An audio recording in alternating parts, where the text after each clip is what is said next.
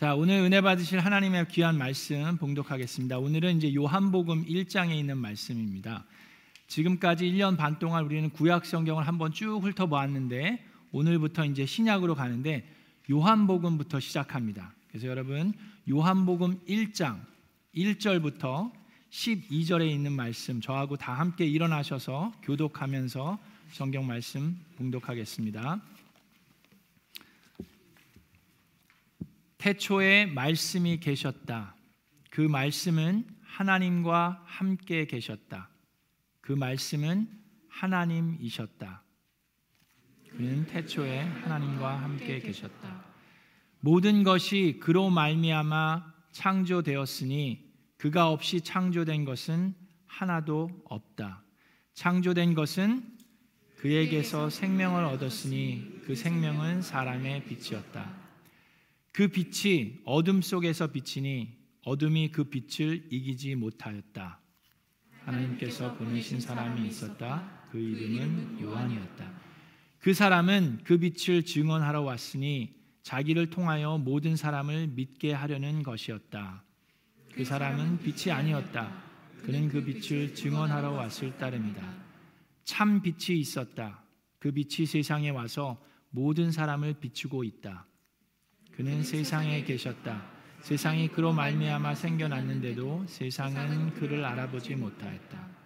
그는 자기 땅에 오셨으나 그의 백성은 그를 맞아들이지 않았다. 그러나 그를 맞아들인 사람들 곧 그 이름을 믿는 사람들에게는 하나님의 자녀가 되는 특권을 주었다. 아멘. 이것은 하나님의 말씀입니다. 자, 우리 주변에 있는 분과 인사하겠습니다. 잘 오셨습니다. 반갑습니다. 하나님의 귀한 자녀가 됩시다.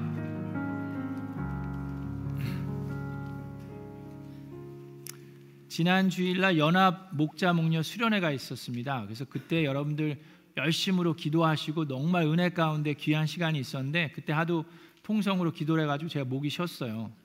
그래서 일주일 동안 얘기를 안 하려고 노력을 많이 했습니다. 그래서 어, 토요 새벽 기도 때도 어, 우리 말씀 전하시는 목사님께서 처음부터 끝까지 인도해 주시고 그랬는데 하여튼 오늘 귀한 말씀으로 은혜 받게 되기를 주님의 이름으로 축원합니다.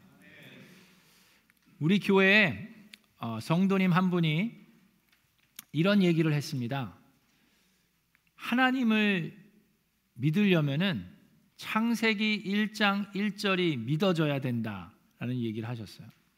본인이 이제 과학적으로 아무리 이제 뭐 진화론이든 창조를 이렇게 연구를 해보고 과학적으로 증명 안 되는 것이 참 많습니다. 과학적으로 이해가 안 되고 증명이 안 되는 것이 많은데 창세기 1장 1절 태초에 하나님이 천지를 창조하셨다라는 그 말씀이 믿어지는 순간 하나님을 믿게 되고 또 성경 말씀이 눈에 들어온다라고 얘기를 하셨고 본인의 삶으로 그걸 체험했다라고 얘기를 하셔요. 그래서 하나님을 믿기 전에는 그것이 잘 이해가 안 됐지만 어느 순간 하나님께서 창세기 1장 1절을 믿게 그 믿음이 생겼다고 얘기하십니다. 저는 그분의 그 말, 말에 전적으로 아멘으로 화답하기를 원합니다. 자, 그, 그와 마찬가지로 창세기 1장 1절을 믿을 수 있어야 하나님을 믿을 수 있듯이 요한복음 1장 1절을 믿을 수 있어야 예수님을 그리스도로 믿을 수 있습니다. 그래서 요한복음 1장 1절은 이 구약하고 신약을 연결해 줍니다. 우리가 1년 반 동안 구약을 쭉 한번 훑어봤어요. 뭐 1년 반 동안 이 구약 성경에 있는 모든 내용을 다 볼 수는 없지만 한번 쭉 훑어봤습니다. 자, 그러고 나서 여러분들 남는 게 뭡니까? 여러분들 기억나는 게 뭐예요? 인간은 인간과 하나님을 좀 생각해 봅시다. 인간은 우리 스스로를 구원할 수 있습니까? 없습니까? 없습니다. 아무리 뭐 노력을 하고 하나님이 그렇게 은혜와 축복을 해 주셨으면 그럼에도 불구하고 인간들은 한심해요. 자꾸 죄를 선택하고 불순종하고. 자, 그게 인간이고. 자, 하나님은 그러면 그런 인간들을 포기하셨습니까? 포기하지 않으셨습니까? 정말로요? 그렇게 한심한 인간들을 포기하지 않으셨습니다. 자, 그게 이제 구약의 내용이에요. 그리고 지난주에 느헤미야의 기도로 구약을 마쳤습니다. 느헤미야의 기도는 뭐예요? 느헤미야 또한 그렇게 모든 것을 바쳐서 백성들을 섬기고 인도해 냈지만 잠시 페르시아에 갔다 온 사이에 이 인간들은 다시금 또 옛날의 그 모습 서약하며 결심하고 다 부응하고 완전히 그런 걸 회개했음에도 불구하고 결국 그렇게 되는 그 모습을 보면서 느헤미야는 하나님께 간절히 기도합니다. 호소하면서 간청하면서 나를 기억해 달라는 기도를 하셨습니다. 그리고 구약이 맞춰졌어요. 그리고 난 다음에 400년 동안이나 하나님은 잠잠하셨습니다. 더 이상의 예언자가 없었고 하나님께서 말씀하지 않으셨어요. 그러는 가운데 어떤 일들이 일어났습니까? 페르시아였다가 그 다음에 페르시아도 망하고 그리스가 힘을 잡습니다. 그리스 왕국이 되고 그 다음에 어떻게 됩니까? 그리스가 무너지면서 로마가 힘을 잡게 됩니다. 그러는 가운데 이 하나님에 대해서도 사람들이 자기네들 나름대로의 신관을 만들어 놓고 철학들을 만들어내기 시작했습니다. 근데 하나님께서 잠잠히 보셨어요. 하나님의 선민, 선택받은 하나님의 백성들은 어떻게 했습니까? 그들도 그들 나름대로 노력한다고 했는데 그 결과는 무엇입니까? 율법의 메인은 삶이었어요. 율법으로 스스로를 거룩하다고 허영심에 가득 차기 시작했어요. 지난주 수요일 날 우리가 배운 게 뭐예요? 삶 공부를 통해서 허영심을 배웠는데 정말 겉으로는 거룩한 것처럼 거룩한 척을 하지만 속으로는 죄인인 것을 숨기는 그런 허영심과 그런 바리새인 같은 모습들이 유대 백성들에게도 계속해서 일어났어요. 그래서 율법에 법을 더하고 법을 더하고 모세가 하나님으로부터 받은 법뿐만 아니라 그 위에다가 옆에다가 막 뒤에다가 계속해서 법을 붙여가면서 서로를 정죄하는 그런 위선적인 모습이 유대 백성들의 모습 속에 있었습니다.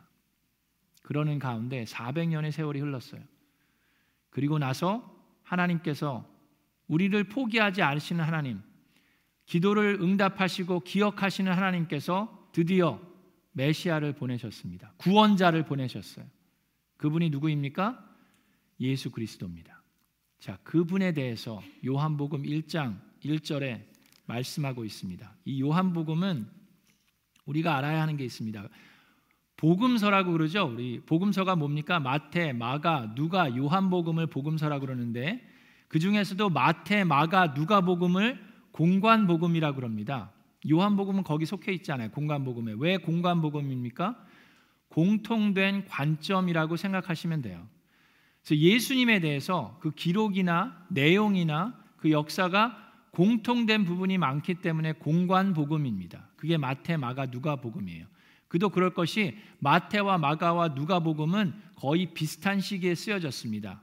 그래서 마가복음이 제일 먼저 쓰여졌다고 하지만 그럼에도 불구하고 마태나 누가도 꼭 마가복음을 다 읽어보고 거기에 그 다음에 자기 것을 썼다기보다는 비슷한 시기에 마태와 마가가 누가가 예수님으로부터 받은 내용들을 쓰기 시작했어요.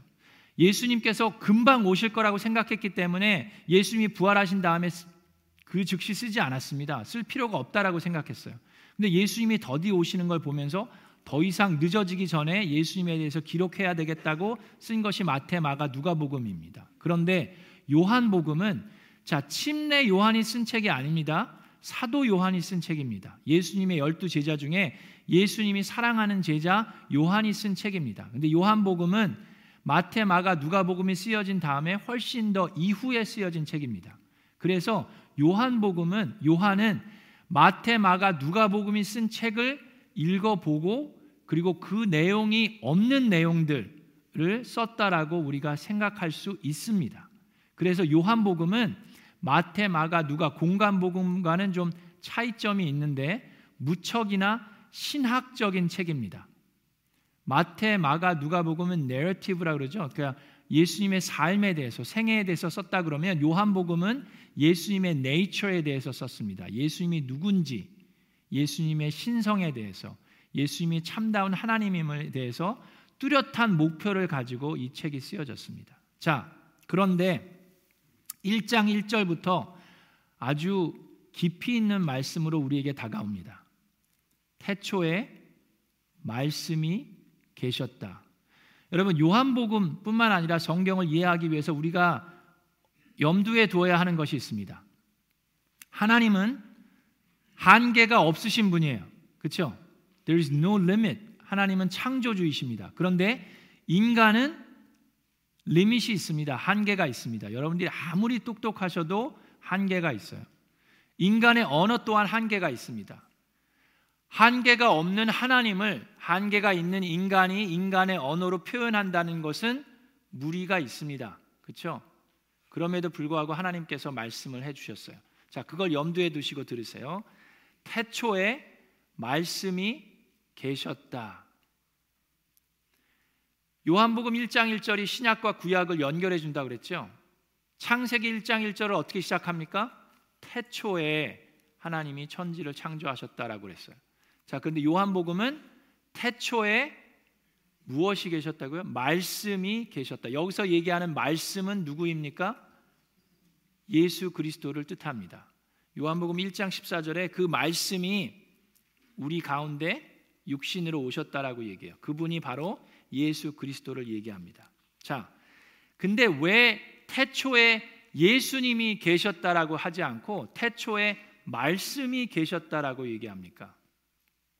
이 말씀이란 단어, 로고스란 단어는 그 당시 독자들에게 그렇게 생소한 단어가 아닙니다. 아주 어, 수월한 자연스러운 단어입니다. 친숙한 단어예요.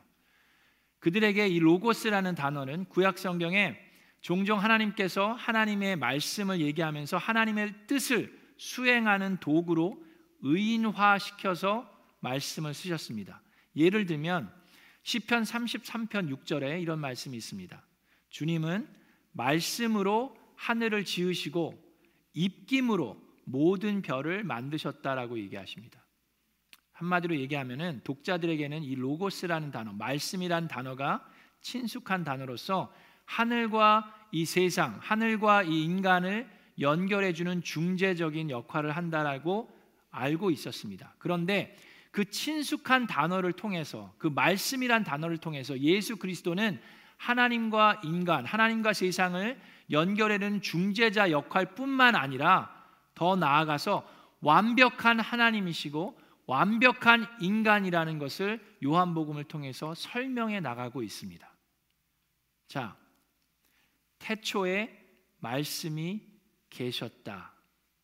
그런데 우리가 인간의 언어는 한계가 있다고 그랬죠. 이 계셨다라고 그러니까 우리는 생각하기를 그럼 태초에는 말씀이 계셨는데 지금은 말씀이 안 계신 건가라고 생각할 수 있는데 그래서 이것이 참 이 한 단어, 이 한 문장도 중요합니다. 여기서 사용하고 있는 그 시제는 imperfect tense를 사용하고 있습니다. 그게 미완료 미완료형 시제를 쓰고 있어요.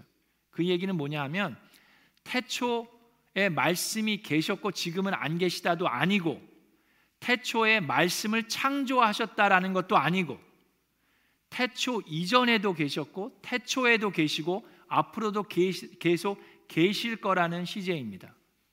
그래서 영어로도 in the beginning was the word이지만 그 imperfect tense를 쓰기 때문에 was continuing이라고 생각해야 됩니다. 그래서 미완료형을 쓰고 있어요. 그걸 이해하는 게 필요합니다. 여러분, 태초에 하나님이 천지를 창조하셨죠? 태초가 언제입니까? 자, 태초는 천지를 창조하신 때를 이야기합니다. 그 이야기는 뭐냐 하면 태초 이전이 있었다는 얘기입니다. 시간, 우리가 생각하는 시간의 개념은 태초에 생긴 거예요. 천지를 창조하시면서 시간을 창조하셨기 때문에 그때부터 생겼지만 태초 이전이 있었습니다. 태초 이전에 존재한 분들은 누굽니까? 삼위일체 하나님이십니다. 그 말씀도 태초 이전부터 계셨고 태초에도 계시고 앞으로도 계속 계실 거라는 말을 인간의 언어로 태초에 말씀이 계셨다라고 쓴 겁니다. 이해되십니까? 아멘. 자, 그 다음에 그 말씀은 하나님과 함께 계셨다. 자, 하나님과 함께 계셨다. 자, 이렇게 얘기하니까 꼭 우리는 어떻게 생각하냐면 그러면 말씀이 하나님과 함께 계셨다라는 게 무엇을 의미하나? 그럼 말씀과 하나님은 완전히 독립된 두 개의 인격체인가라고 생각할 수 있는데 그렇습니까? 자, 하나님이 한 분입니까? 두 분입니까? 하나님은 한 분이에요. 근데 하나님과 함께 계셨다라는 게 뭡니까? 자, 여러분 인간의 언어가 그래서 한계가 있는데 우리가 자주 쓰는 말이 뭡니까? 몸과 마음이 따로 논다라는 얘기를 자주 쓰죠. 저는 목요일마다 저기 공원에서 축구를 차면서 몸과 마음이 따로 노는 것을 체험합니다. 나이가 들면 들수록 목요일 날 저녁에 한번 와 보세요. 지난 2주 동안은 못 했지만 비가 오고 그래서 와 보시면 정말로 보일 겁니다. 제 마음은 날라다니고 있습니다. 근데 몸은 여기서 뒹굴고 있어요. 쓰러져 자빠져 가지고 완전히 몸을 가누지를 못하고 있습니다. 몸과 마음이 따로 노는 것을 우리가 체험하게 되는데 자 여러분 들어보세요. 몸과 마음이 함께 있습니다. 근데 몸과 마음이 둘입니까? 하나입니까? 둘이라고 얘기할 수도 있고 하나라고도 얘기할 수 있지 않습니까? 자, 그만큼 우리가 언어로 하나님을 표현하는 것은 어렵습니다.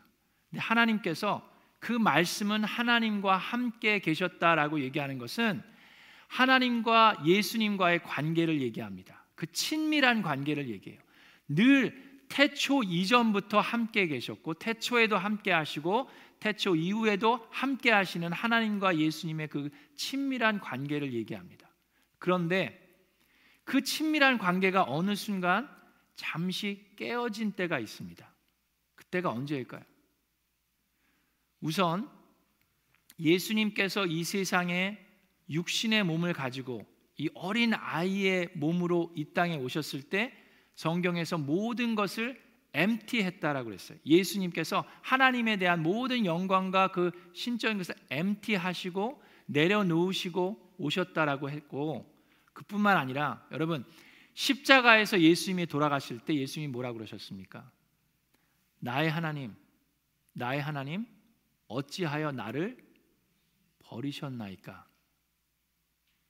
자, 바로 그 순간 언제나 늘 함께 할 수밖에 없었던 예수님과 하나님이 예수님의 고백은 하나님이 나를 버렸다라고 얘기하십니다.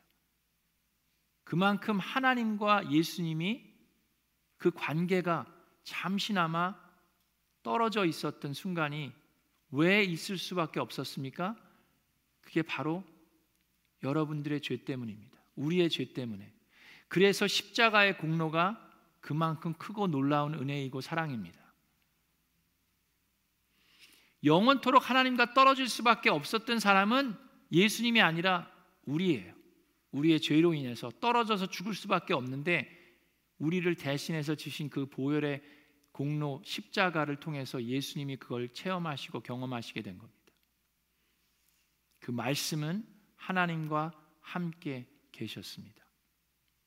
그리고 나서 그 말씀을 통해서 하나님께서는 모든 천지 만물을 창조하셨다라고 말씀하세요. 그 얘기는 하나님께서 예수님을 도구로 사용하셔서 천지를 창조하셨다 뿐만이 아니라 그게 아니라 예수님 스스로가 천지 창조의 주권자라고 말씀하고 있는 겁니다. 여러분 예수님이 누군지를 확실히 알려면 이 요한복음 1장 1절을 알아야 돼요. 태초에 말씀이 계셨습니다. 그리고 그 말씀은 하나님과 함께 계셨습니다. 그리고 나서 한 얘기가 뭐예요? 그 말씀은 하나님이셨다라고 얘기합니다. 자, 그런데 말씀이 하나님과 함께 계셨고 말씀은 하나님이시다라고 얘기를 하니까 꼭 하나님이 둘인 것 같이 느껴질 수 있습니다. 여기 하나님이 계시고 말씀이 하나님과 함께 있으면서 말씀도 하나님이시다. 그겁니까? 여기 보면 말씀도 하나님이시다라고 써 있지 않아요.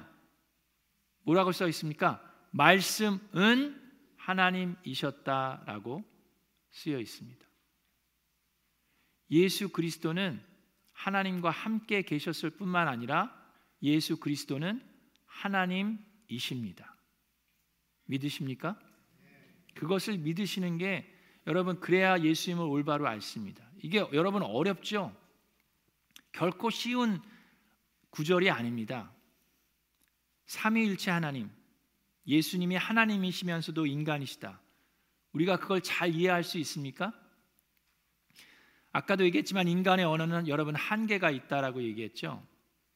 여러분 생각해 보세요. 이 언어로 표현할 수 없는 것들이 참 많이 있습니다.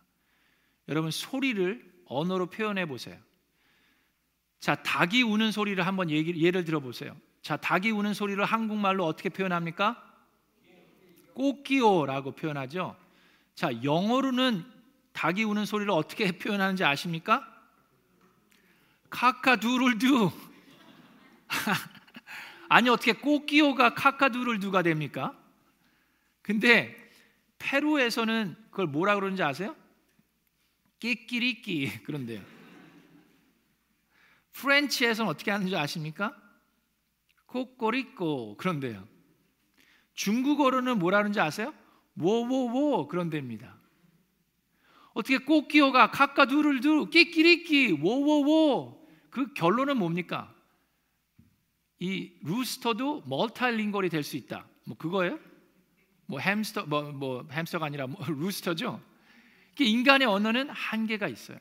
천지를 만, 만, 그 만드신 창조 주신 하나님을 우리의 인간의 언어로 표현한다는 것에는 무리가 있습니다. 그럼에도 불구하고 하나님께서는 저와 여러분을 위해서 우리에게 말씀을 주셨습니다. 그런데 그 말씀을 통해서 예수 그리스도를 알아서 하나님의 아들로 믿고 그 믿음을 통해서 저와 여러분이 하나님과 떨어져서 사는 것이 아니라 하나님의 자녀로서 영원토록 하늘의 영광을 누리면서 살 수 있는 특권을 주시기 위해서 하나님께서 말씀해 주셨습니다. 태초에 말씀이 계셨다. 그 말씀은 하나님과 함께 계셨다. 그 말씀은 하나님이셨다. 그런데 그런데 이 세상은 그 예수 그리스도를 맞아들이지 않았습니다. 하나님이 만드셨음에도 불구하고 말씀이 만드셨음에도 불구하고 그 말씀을 받아들이지 않았다라고 기록합니다. 그리고 하나님의 백성들이 그를 거부했다라고 얘기합니다. 왜 그렇습니까? 여러분 오늘 이거 하나만 알고 갑시다.